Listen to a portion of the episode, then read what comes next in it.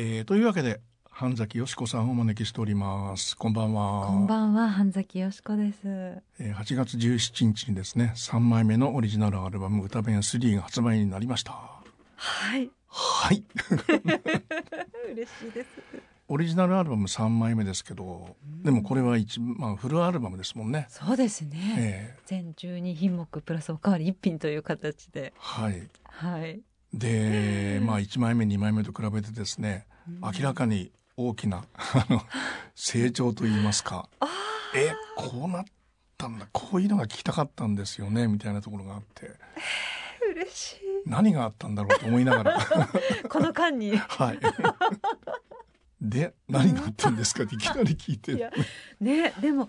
多分なんですけど、まあ、今年デビュー5周年。で、はい、この5年間の中であの3年間はものすごいスピードで走り続けた3年がありました、はいえー、もう脇目も振らずに。で2年間はコロナ禍で歩みをこうストップするタイミングでした、はい、すごく割あの振り幅の大きなというか変化に富んだ5年だったんですよね。で今回の作品はもうコロナ禍で書いた曲が全て新曲になっています、はい、シングル曲も入っておりますけれど、はい、でやっぱり自分自身がこう立ち止まるっていうことをあんまり肯定的に見てなかったんですよね。それはデビューもそうです。デビュー前のその17年の個人で活動していた時っていうのは,、自分が一人であの活動していたので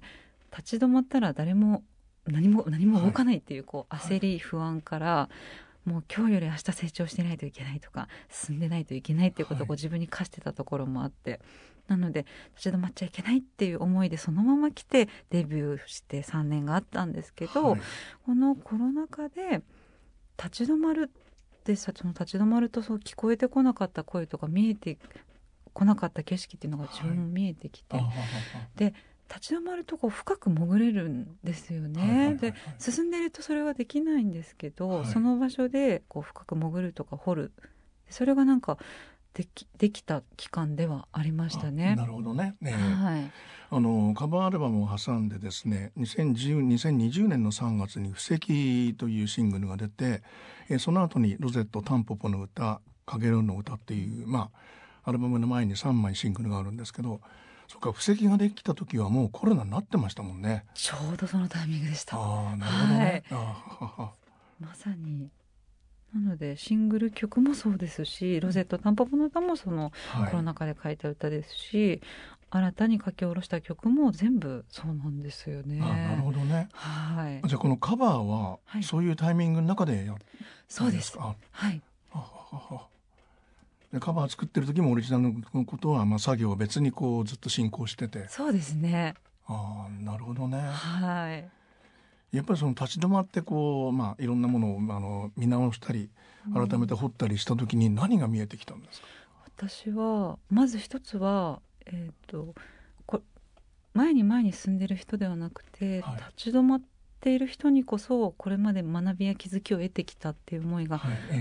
ありました。であと例えば自分がショッピングモールで今はそんなことないですけど例えばこう個人で活動していた時は、うん、なかなか足を止めてもらうことが難しかった、で皆さんこう行き交う人が行き交う中でたった一人こう足を止めてくれる方がいらっしゃったんですよね。はいはい、でその方っていうのは、まあの立ち止まるってまず能動的な振る舞いだと思うんですけど、はい、何か私のその歌声もしくは歌詞なのかに共鳴して立ち止まってくれたと思うんですね、はい、こう名もなきアーティストの歌を聴いてたまたま。はい、でその方が立ち止まってくれて私も立ち止まった場所で歌っていて、はい、あ立ち止まってる場所でお互い出会っているんだっていうふうに感じたんですけど、で自分のコンサートに置き換えてみても例えば2時間、はい、えー、皆さんが来てくださってお互いこの2時間立ち止まってる時間なんじゃないかなと思いました。でお互い立ち止まって例えばうん、もう会えなくなかなった方に思いを馳せたり、はい、自分自身の思いを深めたり。でその2時間を終えてまたコンサート会場を出たら皆さんがそれぞれの歩みを、はい、進めていくっていう。あじゃあそもそも私のコンサートや楽曲そのものがこう立ち止まるっているんじゃないかなっていうふうに感じるようになって。はい、今回こういう作品を作りました。あ無名が出た、あの布石が出た時には、じゃあもうアルバムはこう頭に入ってて。いやこの時はまだアルバムのことは考えてなかったんですね。不思議なあの無名な青空っていうのがいいなと思ったり。あ嬉しいあそこ気に入ってるんです自分的には。えー、あれいいですよね。えー、あそうですか。えー、なんか本当にあのあの空を何と表現していいんだろうと思った時に、まさにその言葉だったんですよね。空には名もない広い空にも名もないけどこんなちっぽけな僕らにも名前はないよっていう感じがね。そうそうそう。本当にそうですね。いやまさに。そうそうそう。でもあの「かげろうの歌」まあこれはあのアルバム聴いた感想の一つですけど「はい、あのかげろうの歌」はかなりいろんな刺激があったんではないかと思ったんですよ。そうですね。普段使わないこう歌詞というかその言葉だったりもそうですし、はい、メロディーラインもそうですね。はいはいはい。あのき自分自身はどうしてもこう曲を作ることレコーディング含めてなんか歌い方とか型ができてしまっているので、はいすごく冒険できましたね。直太朗さんにしようって言ったのは、まあ、いろんなアイデアがあった中で彼にしたんですか、うん、そうですね。あのいや私は今回シングルでこの5周年記念ということで「かげろの歌」を発売したんですけど4月にもともと。その時にあの初めてこう自分自身の楽曲ではなくあの楽曲を提供していただいて、はい、作品を発売しようっていうその新たな試みを考えた時にパッともうぜひ直太朗さんにお願いしたいというふうに自分のあの思いからお願いしたら開拓してくださったという、彼にこうお願いしたいと思って一番強い何かって何だったんですか？何でしょう。あのもともともちろん好きで作品そのものも好きで聞いていたんですけれども直太朗さんはね共作というかねその岡島さんとの作品も多いですけれど、はい、なんか私はどっちかっていうとこう歌詞にすごくこう意味をも持たせるというかその歌詞がメロディーを伴って出てくるんですけど、はい、直太朗さんの場合はなんか歌声そのものにこう意味を感じると言いますか、はい、なのでもう歌詞がなくても あのルルルルでも何かこう伝わるものがあるっていうのをすごく感じていて、はい、そういう方にこう作品を作ってもらってそれを自分が表現したらどうなるんだろうっていう、ファンであると同時にこうあのなんていうんですかねこう職人さんというか、その音楽職人の直太朗さんの楽曲をちょっと授かってみたいというこう気持ちがありました。歌い方はどうだったんですか？はあ、それも実はディレクションをしてくださったんですよね。そうなんだ。はい。なので、直太朗さんが？はい、あのプリプロの段階でディレクションしてくださったんですよ。えー、なので。それだ。あ、そうですか、うん、最初は私自由に歌ったんですけれど、えー、そこで直太朗さんがアドバイスしてくれたことがいくつかあって、はい、例えば、えー、その、うん、語尾をこうあえて伸ばさずにこう切るとか、うんはい、ビブラとかね。そうそうですね、フェイクとか、ビブラートを、まあ、かけたりかけなかったりみたいなその緩急みたいなものも教えていただいて。やはり違いますか？違いますよ。あのアルバムの印象で、まあ、いくつかこう変わったあ何があったんだろうと思ったことの一つに歌い方があったんです。すごい。へえ、そうですか。で、あの直太朗さん「かげろうの歌」っていうのがそれのこう一つのヒントになったんではないかなっていう仮説が いやまさにそうですなのでその後にレコーディングした作品においては、ええ、割と無意識的に自分の中にそのインストールされてるものがあったんですよね。それがこう出ているような気がします。なるほどね。はい。もう一つはこの一曲目のあの地球。ああ地球へ。これもいいですね。ありがとうございます。これはあのまあ説明あの資料にですね、はい、あの本田美奈子さんの話が書いてあって、はい、あそうだったんだと思ったんですが、そういういきさつがあったんですね。そうですね。本田美奈子さんのあの追悼コンサートを毎年11月3日に開催しているこうリブ・フォー・ライフという、えー、団体の皆さんがあのコンサートの最後に歌う曲として、はい、あのご依頼くださったんですけどでその時に私はその本田美奈子さんが残した散文がいくつかあって「地球へ」という散文がありました。はいはい、そこそれを見て私なりにその本田さんの思いを受け取っって曲にしたんですけれども、はい、なのでその散文の中にある言葉がこの歌詞に入っているわけではないんですけれど入ってるわけではないんだ。はい。あなるほどね、ただ自分の解釈といいますか、はい、自分自身がこう器となってその思いを受け取って、はい、こう導かれるように曲にしたという思いはあります。あ地球に向かって語りかけてるみたいな、こうこれはもう本当に半崎さんのオリジナルのスタイルっていうかそあそうです、ね、オリジナルのスタイルは変ですね。いやでも、まあえー、ななんかこうみんなでこうしようよじゃなくて、はいはいはいはい、たった一人の人に向かって歌う、えー、それが地球であったっていうことでいうと、はい、確かに私のスタイルに近いかもしれないですね。なるほどね。はい。あなたの子供も私と同じでいつか止まるっていうこれはなかなかこういうこう向き合い方しませんもんね。そうですよね。地球に対してね。そうですよね。ええ、なんかどっちかというと地球を守ろうとかっていうと、私はすごく違和感を感じたんですよ。はい、それですね。はい。はい、そのリアリティ。ああ、そっか。うんうん。そうですね。私たちがこう生かされているというか、え、守られている側なので、なので。まあ、一つの命って、まあ、命の単位もあの一つだと思うんですけど、まあ、私たちの命もその地球そのものの命も一つであるっていう思いはありますね。はい、ああのロゼットの「タンポポの歌」はそういうあの、まあ、血を這うとかその根っていうまあ根はね、はい、根はまああの半崎さんの一つのこう そうですね。先輩特許みたいなとこありますけど 根元の方ですから。根っこの方ですからね。根っこの人です。ありがとうございます。これロゼットとその地球 A はあの割とタイミングが同じ頃なんですか？あそうですね。割と近いですね。地球を11月にあの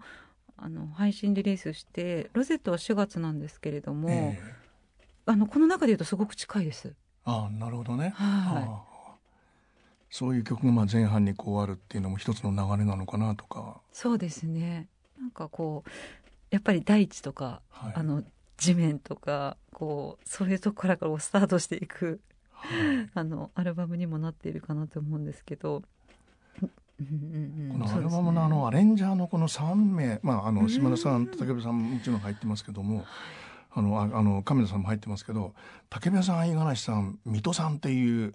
そうです、ね、この選択はどういう話でこうなったんですかいやもうあのなんとなく自分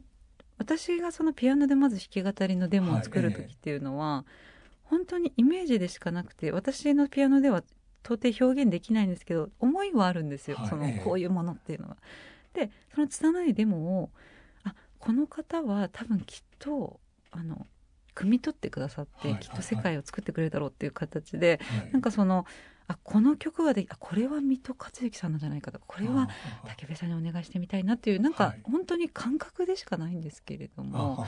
それでお願いしたんですよね。でもその3人のバランスが実にこう綺麗にアルバムの中に入ってますもんね。なんかそれも意図してなかったんですけれども意図してなかったんだ。はい。今回なんかあんまりアルバムだと普通いろんなバランスとかねアレンジのバランス楽器のバランスとかその曲のあのなんていうんですか？佇まいというか、はい、考えると思うんですけど今回本当にあんまりバランスとか気にせずにあのもうなんかフレッシュにその、はい、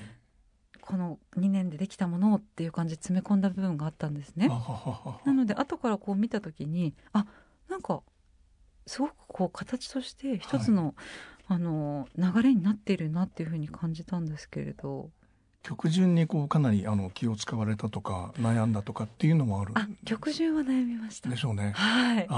結構ずっとあのうんそうですね順番を何度も変えたんですけれど最終的にフィットしたのがこの曲順になりました。あの武部さん、五十嵐さん、島田さん、五十嵐さんっていう。そうですそうです。でまた武部さんっていうこの流れが絶妙ですよ。そこまで気づいて、そうなんですよ。ありがとうございます。生ギターとそのエレピーみたいな感じのね、そうですね。素朴な曲が入ってて、はい。まあ島田さんも含めて武部さんのこう厚みのある音になってたりっていう。そうですよね、えー、なんかあのエモーショナルまあロゼットみたいなこうあの楽曲があってでこう淡々としたね色彩、ね、ハイレピの、まあであの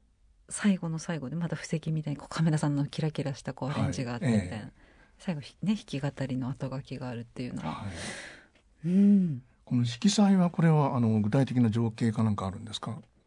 あの本当にこれもふふらふふわっとたまたま街を歩いて出てきた歌だったんです。それをそのままボイスメモに取ったっていうような、はい、あの歌だったんですけれど割とね淡々となんかこう無機質な世界というか、はいえー、もう色も味もない。あのでもうん今ここにいないけれど存在している方にこう思いを馳せる歌なんですけれど、はい、そういう歌は私の曲にもちろんたくさんありますけれど、はい、なんかエモーショナルでもなくこういう形っていうのが意外と珍しい。片落ちの自転車とね落書きの自販機っていうこのね小道具の 生かし方というか。嬉しい。これこそシンガーソングライターでしょっていう感じの曲ですもんね。いやそこに反応してくださることが嬉しいです。この具体性。そうですよね。割とこういうあの小道具具体的なものがあのフィーチャーされてる歌ってあんまり実は多くないですよね。多くないです。これまでの作品でもそんなにないんですよね、もっとこう抽象的だったり大きい言葉が並ぶみたいなことが割とスタイルだと思ってたんで、はい、このピンポイント感。確かにそうですね、ええ、かなりピンポイントですよね、ええ、場違いな看板とか。そうそうそう、ね、あそういう意味ではロゼットもそうですけれど、はいええ、うんこう乾いた街とかこうくすんだ道の片隅にこうそっとね、はいえあのロゼットの葉っぱがこう生きている姿とか、まあ、この色彩の街の風景もそうですけれどどこかやっぱりこう自分と重ね合わせてこう見てしまうところありますね。はい、そういうあの歌の書き方がちょっとこう変わってきたなみたいなものはあるんですか？いや自覚はないんですけれど、はいえー、変わりましたかねでも。まあ、こういうのが入ってるとやっぱりああのこういろいろ新しいことだとか、うんね、今までやってなかったことっていうのができるようになってらっしゃるんだろうなと思ったり。確かに。でもなんか視点というか視座というかもしかしたらあのこれも、まあ、コロナ禍で例えばあの見えなかったものが見えてくるとか、はいうん、立ち止まったから立ち止まったからまさにねそういうのがあるかもしれないですね普段あの急いで歩いてたら目に入らないものっていう、はいえーそれがこのまま作品になったのかもしれないですね。はい。ああ、なるほど。まあそういう流れの中でですね、はい、足並みですよ。うん。あ、これやりたかったのかでしょうねみたいなものがあったり。はい。はい。まあ稲穂がねあったんで、なんでああいう曲なんないんだろうと思ってましたから、おお出た出たと思ってます。稲穂がまああの一枚目で一番好きでしたからね。あの八六あの、はい、まあ三拍子っていうんですか、はいはい、私、まあ、三拍子の曲多いんですけどやっぱりあの稲穂は私もなんかすごくこう特別なものを感じてたんですけどあだから今おっしゃっていただいてすごく嬉しいんですけどまさにそのあのなんていうんですかソウルみたいなものが足並みに入ってますね。ねもうそのものですよ。ああれはこれはもう意識してあの稲穂を越えようとか、うん、ああいうものをやろうとかっていうことを作りになったんですいえ全くでした。あ全くなんですか？はい。でもその根底にはあのまあ本当に北海道のその例えば高校時代大学時代にソウルとか R&B を聴いていたっていうのはあるんですけれど、はいえそれをこうじゃあ自分の作品にあのあんまりその反映してきたわけでは多分ないと思うんですねその作り方として、はい、割とこう j p o p というか、はい、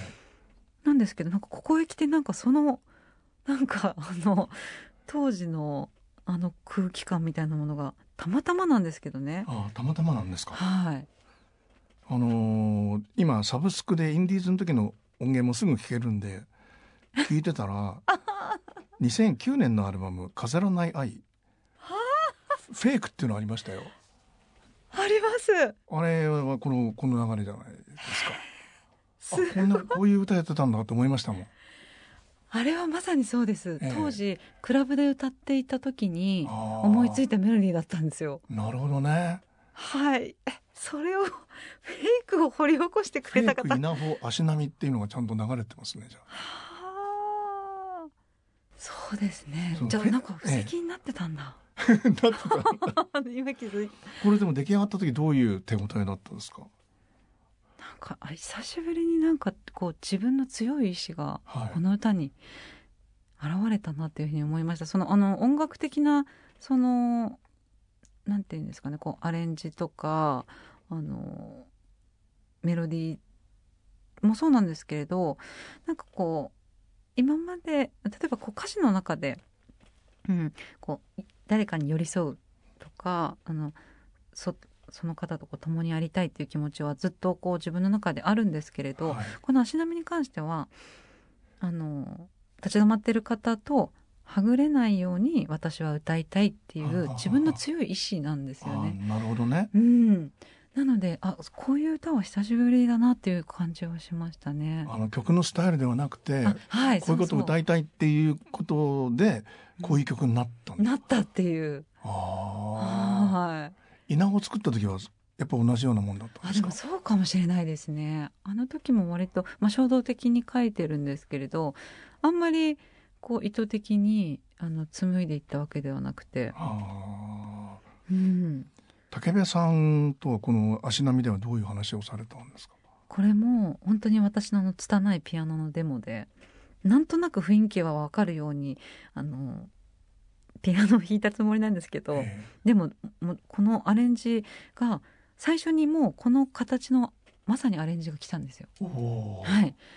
もうあのあこうこういうふうに汲み取ってくださったんだっていう、はい、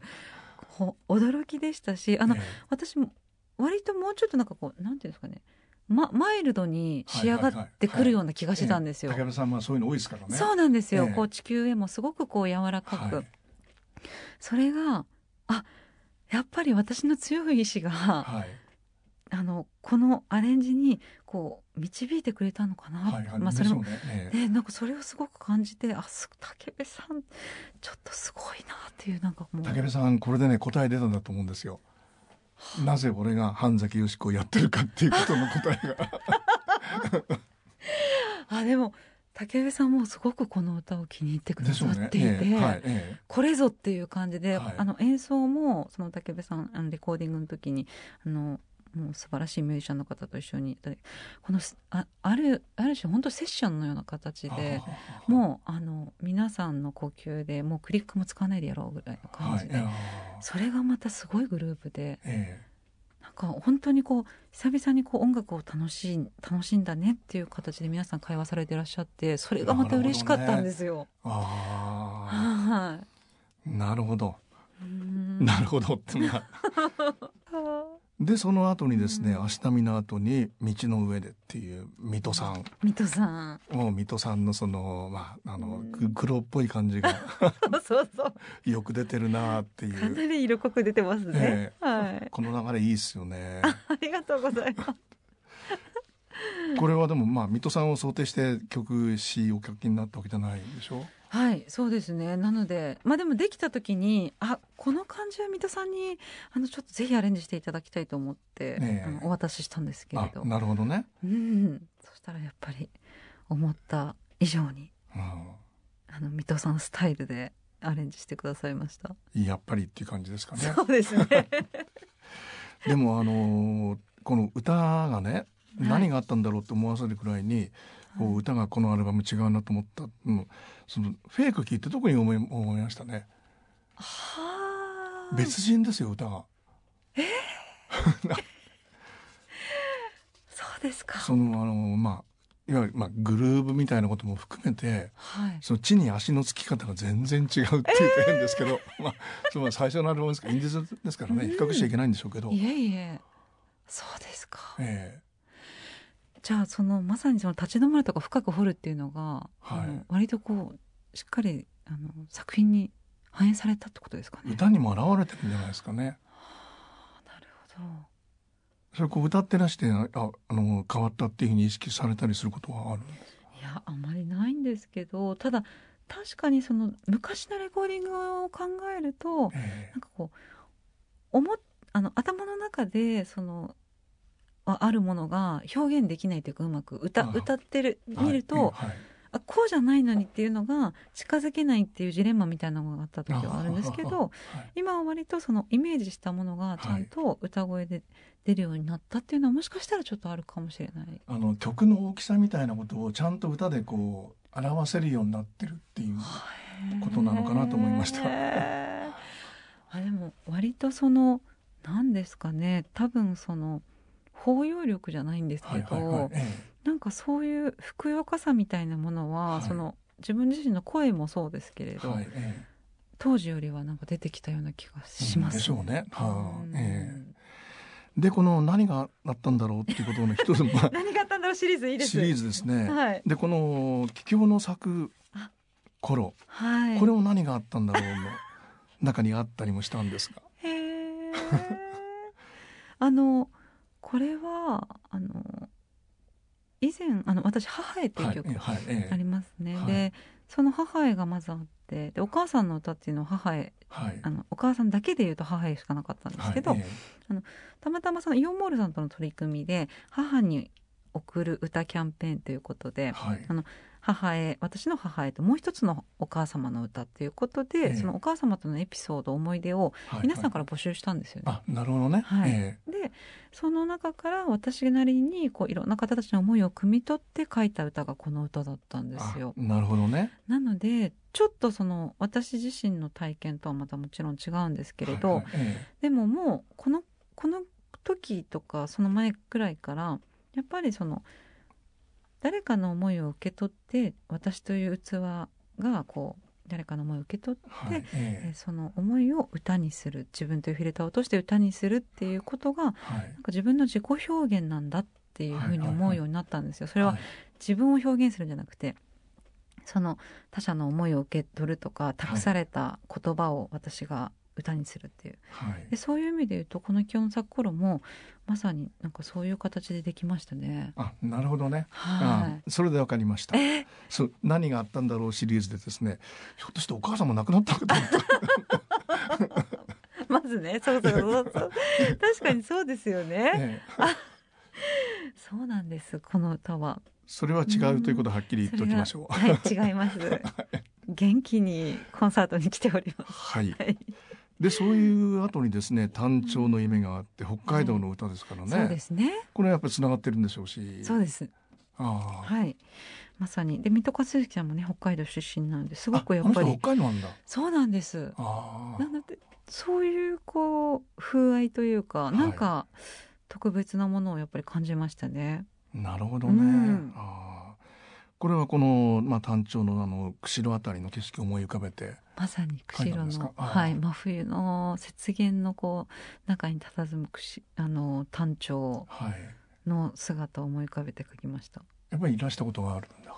あのこの間北海道ツアーがあってで釧路公園で初めて単調鶴にお会いしました。おお。どうでした？単調さんは、うん、いやあのこのお会いする前に書いてるんですよね。そうなんですか。そうなんです。あ、ね、の、自分の中の想像で。はいはいはいええ、で、そそのまあ答え合わせするわけじゃないんですけど、その実際にお会いしたいと思ってご挨拶に行ったんですけど。この野菜円やんっていうのはこれは北海道弁なんですか？あのなんかねソーラン節にもあるんですけれど、ニシンの量とかで、ニシン量か。はい、掛け声であるんですよね。なんか。えーこれも意図せずに出てきたんですよね。なのでもうそのまま入れました。うん、最後にあの店長があはい。ここれは？これはなんかやっぱりこうはうんどうしても空にこう向かうイメージがあって、はいえーはい、最後にはなので多分こう上がっていきたいというか目線を上にしたかったのかな。ちょっと和和風な感じそうなんですよ。でしょうここだけ。はい。そうなんですよね、えー、それは水戸さんのアレンジですね。あこれ水戸さんのアレンジなんだ。はい。いやあのもともとは和風にしたいっていうのはもちろん伝えてたんですけれどあなるほどね、えー、ただあの形になったのは水戸さんがイメージを音に託してくれたんですよね。やっぱり野菜円やんがこう和風につながったのかな。そうかもしれないですね。えー、なんかここからちょっと少し景色がなんか変わりますね。すねえー、はい。でそういう素朴なまあ曲の後にですね、水戸さんのもっとこう 力が力入ってない他が入ってないってことじゃないですけど力の入った人というのがあって、これはもう水戸克行シリーズですもんね。まさにそうですね。あのもちろんイメージは伝えてたんですけれども。ただうん。まあやっぱり、まあ、これもある種ふるさとの歌でもあるんですけれど、うんそれは水戸さんもやっぱり同じ部分があるのかなっていうふうに思いましたし、はい、あのただなんかこうノスタルジーノスタルジーだけじゃないもうちょっとなんかこう、はい、なんだろう軽やかな部分みたいなものもあった方がいいなっていうふうに思ってたんですよ。それであのアレンジだったので本当に感激しました。あ、なるほどね。このミュージシャンの方っていうのはあれですか？あの他の武部さんのアレンジの曲とはとは違うんですか？あ、え、きっときっとはい、ええ。あ、水戸さん？はい、ええ。え、えっと。このミュージシャン演奏してる。うん、演奏違います。ええ、はい、はい、ええ、あのー確かにこの曲も足並みと同じようにこれもまた三拍子なんで、はい、なのではい、でグルーヴもちょっと似てるじゃないですか、はい、ですけれどこの曲は水戸さんがあのいつも一緒に演奏しているあのミュージシャンの方を集めてくださって、これも割とこうセッションのように、ね、みんなで一緒にやっぱり撮りました。そういうレコーディング自体今まであんまりなかった実はないんですでしょ？はい、だからもしかしたらその武さんがおっしゃっている何かこう何があったの一つかもしれないですね。ああなるほどね、うん。やっぱりそれは今までややってこなかった理由があるんですか？いやそれあの逆に言うとインディーズの頃は全部それだったんですね。あ。まあまあそんなにこうまあうまいあのあの 一流ミュージシャンじゃないけれどもみたいな。そうもうみんなでもうバンドで入ったろうみたいな。電話で呼べる人みたいな感じがね。そうです。で割とそうだったんですけどそのデビューしてからっていうのはあこうアレンジャーの方がいらっしゃると。そんなそんなこともなかったので、はい、もちろんインディーズの頃は。で割とそのもうねデモがしっかり出来上がってそこからこう足していくみたいなことを経験して、はい、そっちの方は逆に初めてだったんですけどね最初は。でそこからまあ今回に関して言うと何でしょうね、うん、あの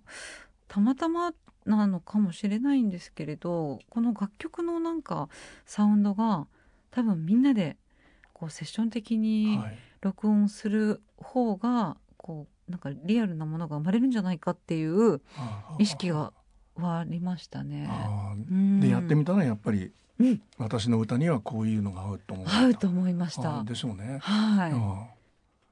なんかあんまりこう切っては例えば切って貼ってとか、えーえー、なんかこうタイムに合わせてっていうのは、はい、あんまり自分に合わないんだなともうちょっとこうフリーな